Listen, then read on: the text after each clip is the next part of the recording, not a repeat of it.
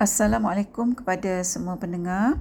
Segala puji bagi Allah, Tuhan semesta alam, Tuhan yang menjadikan kita, yang memegang jiwa kita. Dengan rahmatnya, dapat kita bertemu lagi dalam episod kali ini yang diberikan tajuk Guru Alam. Ha, bagi episod kali ini, kita akan mentadaburkan ayat 12 surah Al-Qamar, iaitu firman Allah yang bermaksud, dan kami jadikan bumi memancarkan mata air-mata air di sana sini. Lalu bertemulah air itu untuk melakukan satu perkara yang telah ditetapkan. Ah, di dalam tafsir Ibn Kathir, ah, dinyatakan bahawa ayat ini bermaksud Allah jadikan dari setiap bahagian di bumi dan juga walaupun ketuha yang sedang dibakar api itu terdapat air dan mata air yang memancut-mancut keluar. Apa yang dimaksudkan dengan bertemulah air itu untuk satu perkara yang telah ditetapkan? Di dalam tafsir Ibn Kathir dinyatakan bahawa maksudnya ialah air di bumi dan di langit yang bertemu untuk melakukan tugasan yang telah Allah tetapkan. Ha, para pendengar, kalau kita lihat ayat ni dan uh, juga huraiannya dalam tafsir Ibn Kathir, uh, maka sudah tentulah kan ia akan mengingatkan uh, kebanyakan dari kita tentang uh, sistem ataupun proses kita air yang kita belajar dalam subjek sains di sekolah. Ha, jadi mari kita imbas kembali apakah proses kita air secara uh, ringkas ya. Air daripada bumi itu dari semua mata air mata air yang Allah dah keluarkan di uh, merata-rata bahagian di bumi pada hari yang panas akan menjadi wap dan akan melalui proses pengeluapan ha, wap air naik ke langit dan akan terkumpul di langit di dalam bentuk awan. Ha, yang mana apabila awan tu menjadi berat, maka awan tu pun akan meluahkan isinya yang berbentuk hujan. Ha, jadi maknanya uh, proses kita air ni Allah dah beritahu pada manusia lebih dari 1400 tahun dahulu melalui wahyu yang diturunkan kepada Rasulullah sallallahu alaihi wasallam. Ha, cuba kita tanya pada uh, anak-anak kita ke uh, adik-adik kita uh, ataupun kita tanyalah pada diri kita sendiri. Apakah tujuan kita ni belajar tentang proses kita air masa kita sekolah dulu? Apa tujuan kita belajar sains? Ha, kalau tanya saya, masa sekolah dulu-dulu, ha, tujuannya satu je. Ha, supaya saya boleh jawab soalan periksa. Sebab saya nak keputusan peperiksaan yang terbaik. Habis kat situ. Secara jujurnya lah. Ha, jadi kalau kita ni dapat keputusan yang baik, orang kata kita ni pandai. Sedangkan hakikatnya kita ni tak tahu pun tujuan yang sebenarnya kenapa kita ni belajar apa yang kita belajar masa kat sekolah. Ha, sebab itulah habis je sekolah, semua kita lupa. Sebab kita tak tahu tujuan kita belajar, ilmu-ilmu yang kita belajar. Para pendengar, kalau fikir tentulah ruginya berbelas-belas tahun kita duduk kat sekolah daripada sekolah rendah sampai habis uh, ke universiti uh, bagi yang sampai universiti lah berbelas-belas tahun belajar. Macam-macam kita belajar kat sekolah. Tapi hakikatnya habis periksa banyak yang hilang daripada otak kita ni. Alangkah ruginya. Para pendengar, seperti mana yang kita uh, pernah tadaburkan dalam salah satu episod yang lepas, bahawa Allah menciptakan segala sesuatu tu dengan tujuan, bukan main-main. Jadi sebenarnya kalau kita ni sepanjang hayat membaca dan uh, mentadaburkan Al-Quran, maka kita mungkin dah tahu pun tentang kitaran air ni sebab dah ada dalam Quran sejak sekian lama. Allah bagi tahu kita uh, tentang cerita kitaran air ni contohnya supaya kita ni memahami konsep dan fakta sains yang ada dalam bumi yang kita duduk ni. Ha, yang mana bumi ni merupakan rumah kita. Allah ajarkan kita ilmu sains supaya kita boleh mendapat manfaat daripada ilmu sains ni. Ha, supaya kita boleh menjadikan kehidupan kita lebih baik.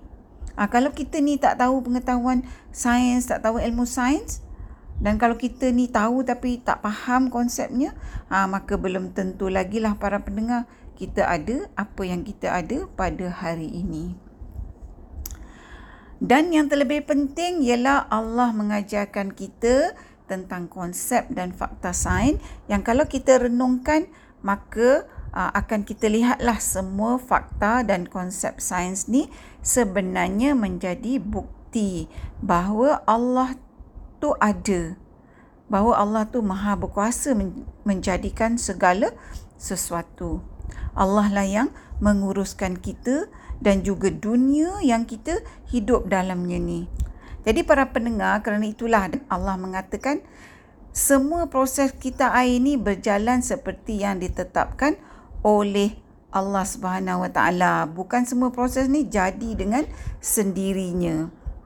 Seluruh ciptaan Allah, seluruh alam ni sentiasa dalam keadaan taat kepada Allah iaitu dengan mereka dia mengikut perintah Allah melakukan apa saja aturan yang Allah dah tetapkan bagi mereka. Ha, samalah juga seperti proses kita air ini ianya juga menurut perintah Allah berjalan mengikut aturan yang telah Allah tetapkan.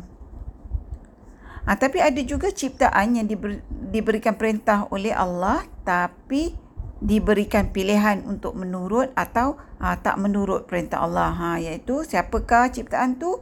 Ciptaan tu adalah jin dan kita manusia.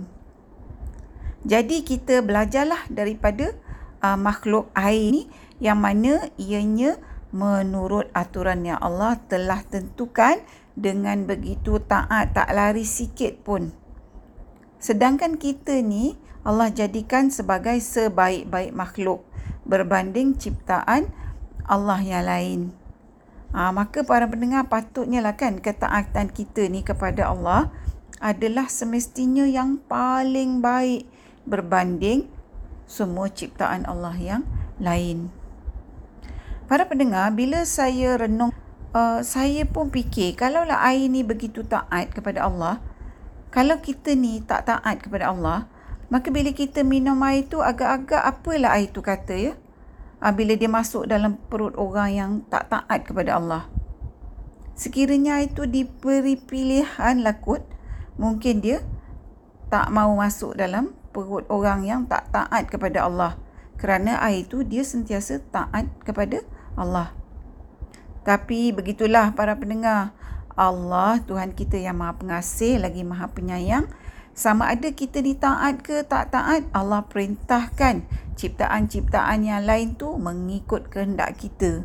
Allah jadikan air tu masih jinak dengan kita hingga kita ni boleh minum dia untuk hilangkan dahaga kita. Walaupun pada ketika kita minum tu kita uh, dalam keadaan status yang ingkar kepada Allah. Para pendengar hakikatnya kalau ibu bapa tu mentadaburkan Quran dan berkongsi dengan anak-anak mereka, sudah tentulah anak-anak akan mempunyai pengetahuan yang hebat tentang Al-Quran ha, yang merupakan pengetahuan tentang diri mereka, kehidupan mereka dan juga segala benda yang uh, mereka bakal pelajari di sekolah. Ha, kalau kita lihat uh, di Amerika Syarikat ya, saya nak bawa contoh ke Amerika Syarikat kanak-kanak yang baru lahir pun ada kurikulumnya. Di Amerika Syarikat, pusat asuhan kanak-kanak dipanggil learning center atau pusat pembelajaran, ha, bukan pusat jagaan kanak-kanak. Jadi pusat asuhan atau kanak-kanak ataupun pusat uh, jagaan kanak-kanak tentulah berbeza dengan pusat pembelajaran kanak-kanak. Setiap learning center tu di Amerika Syarikat menyediakan kurikulum mengikut tahap kanak-kanak yang uh, mereka asuh tu. Ha, yang mana kurikulum yang mereka guna ni adalah kurikulum yang uh, sebenarnya kurikulum yang formal. Para uh, pengajar di learning center tu yang merupakan pengasuh juga yang mengasuh kanak-kanak ni uh, ada di antaranya yang mempunyai kelayakan ijazah doktor falsafah. Saya pun masa tu bila dengar ni uh, memula tu uh, rasa terkejut lah. Uh, dan pada masa yang sama saya kata hebat apa yang dilakukan di Amerika Syarikat ni dalam mendidik anak bangsa dia bermula daripada bayi dan dididik oleh orang yang mempunyai kelayakan yang tinggi. Ah, dan di Amerika Syarikat juga, sesiapa yang nak buka pusat pembelajaran kanak-kanak, iaitu pusat asuhan kanak-kanak, mereka mesti mendapatkan pensijilan. Ha, iaitu mereka ni dah uh, melalui latihan ikhtisas yang diiktiraf oleh uh, pihak berkuasa yang mana dengan kelayakan akademik dan uh, latihan ikhtisas yang diterima oleh uh, mereka yang mengusahakan pusat pembelajaran kanak-kanak ni uh, ianya membolehkan uh, para pengasuh tu menghasilkan kurikulum yang sesuai dengan umur setiap kanak-kanak yang diasuh yang ada kat pusat pembelajaran tu. Ha, kerana pengasuh-pengasuh ni bukan pengasuh saja tapi mereka mempunyai pengetahuan dari segi teori dan uh, telah pun juga mempunyai pengalaman praktikal semasa menjalankan latihan ikhtisas. Ha, biasanya mereka kalau nak dapat pensijilan sekurang-kurangnya uh, setahun. Jadi uh, pemerhatian saya semasa di Amerika Syarikat ni sebenarnya membuatkan saya rasa kagum. Kerana apa yang mereka lakukan adalah sebenarnya apa yang diajarkan di dalam agama Islam. Iaitu uh, pengajaran ilmu tu patutnya bermula daripada tahap umur yang paling rendah. Ha, yang mana mereka ni laksanakan dengan cara yang begitu profesional dan teratur sebab itulah uh, saya kata pada diri saya uh, sebenarnya uh, bukanlah orang putih ni lebih pandai daripada kita ya tapi mungkin kita ni yang perlu mengubah amalan kita, pelaksanaan kita, pemikiran kita supaya semuanya dilandaskan dengan agama. Ha, kerana agama dah pun menyediakan uh, untuk kita semua sistem yang sempurna. Apa yang kita perlu lakukan ialah kita pelajari, kita fahami dan kita laksanakan semua sistem-sistem ni mengikut aturan yang telah Allah tetapkan. Ha, jadi untuk kita mengenali sistem-sistem kehidupan yang Allah telah laraskan kepada kita, ha, salah satu uh, caranya ialah kita boleh mula jinakkan diri kita dengan Al-Quran. Kita baca, kita fahami, kita tadaburkan. Dan apa saja uh, sistem yang Allah tunjukkan pada kita uh, dalam Al-Quran, kita guna pakai dalam semua aspek kehidupan kita setiap hari. Uh, begitu jugalah uh, kita dapat mengenali uh, sistem-sistem uh, yang Allah laraskan dalam kehidupan kita ni uh, dengan kita ni belajar daripada hadis-hadis yang menerangkan dengan lebih lagi apa yang Allah turunkan di dalam Al-Quran. Kalau uh, kita tak tahu kita berguru, memang kita uh, dalam hidup ni memerlukan guru. Jadi kita carilah ilmu yang betul dengan guru yang betul. Uh, di samping Al-Quran dan hadis para pendengar, uh, seperti mana yang dinyatakan dalam ayat 12 surah Al-Qamar ni alam sekeliling kita ni boleh menjadi guru yang memberi petunjuk kepada kita tentang sistem-sistem uh, yang telah Allah ciptakan yang kita boleh uh, pelajari tentangnya dan daripadanya uh, bagi kita ni mendapatkan manfaat yang mana manfaat ni boleh membantu uh, memandu kehidupan kita ha, supaya kita ni boleh menjalani kehidupan yang terbaik di dunia yang menjadi jambatan bagi kehidupan yang terbaik di akhirat juga. Para pendengar yang dihormati, mudah-mudahan Allah berikan kita manfaat daripada uh, perkongsian tadabbur kita pada kali ini. Setakat ini dahulu, hingga bertemu di episod yang seterusnya insya-Allah. Assalamualaikum. Sekiranya anda merasakan bahawa perkongsian tadabbur bersama Dr. H ini memberikan manfaat kepada anda, saya ingin mengajak anda untuk menyertai saya bergabung usaha menyemarakkan amalan tadabbur Quran dengan memanjangkan perkongsian ini kepada orang lain Serta jangan lupa untuk tekan butang follow untuk mengikuti episod-episod yang seterusnya. فسبحان من لا يقدر قدره ومن هو فوق العرش فرد موحد مليك على عرش السماء مهيمن لعزته تعن الوجوه وتسجد. فسبحان من لا يقدر الخلق قدره ومن هو فوق العرش فرد موحد مليك على عرش السماء مهيمن لعزته تعن الوجوه وتسجد. فسبحان من لا يقدر الخلق قدره. ومن هو فوق العرش فرد موحد. مليك على عرش السماء مهيمن.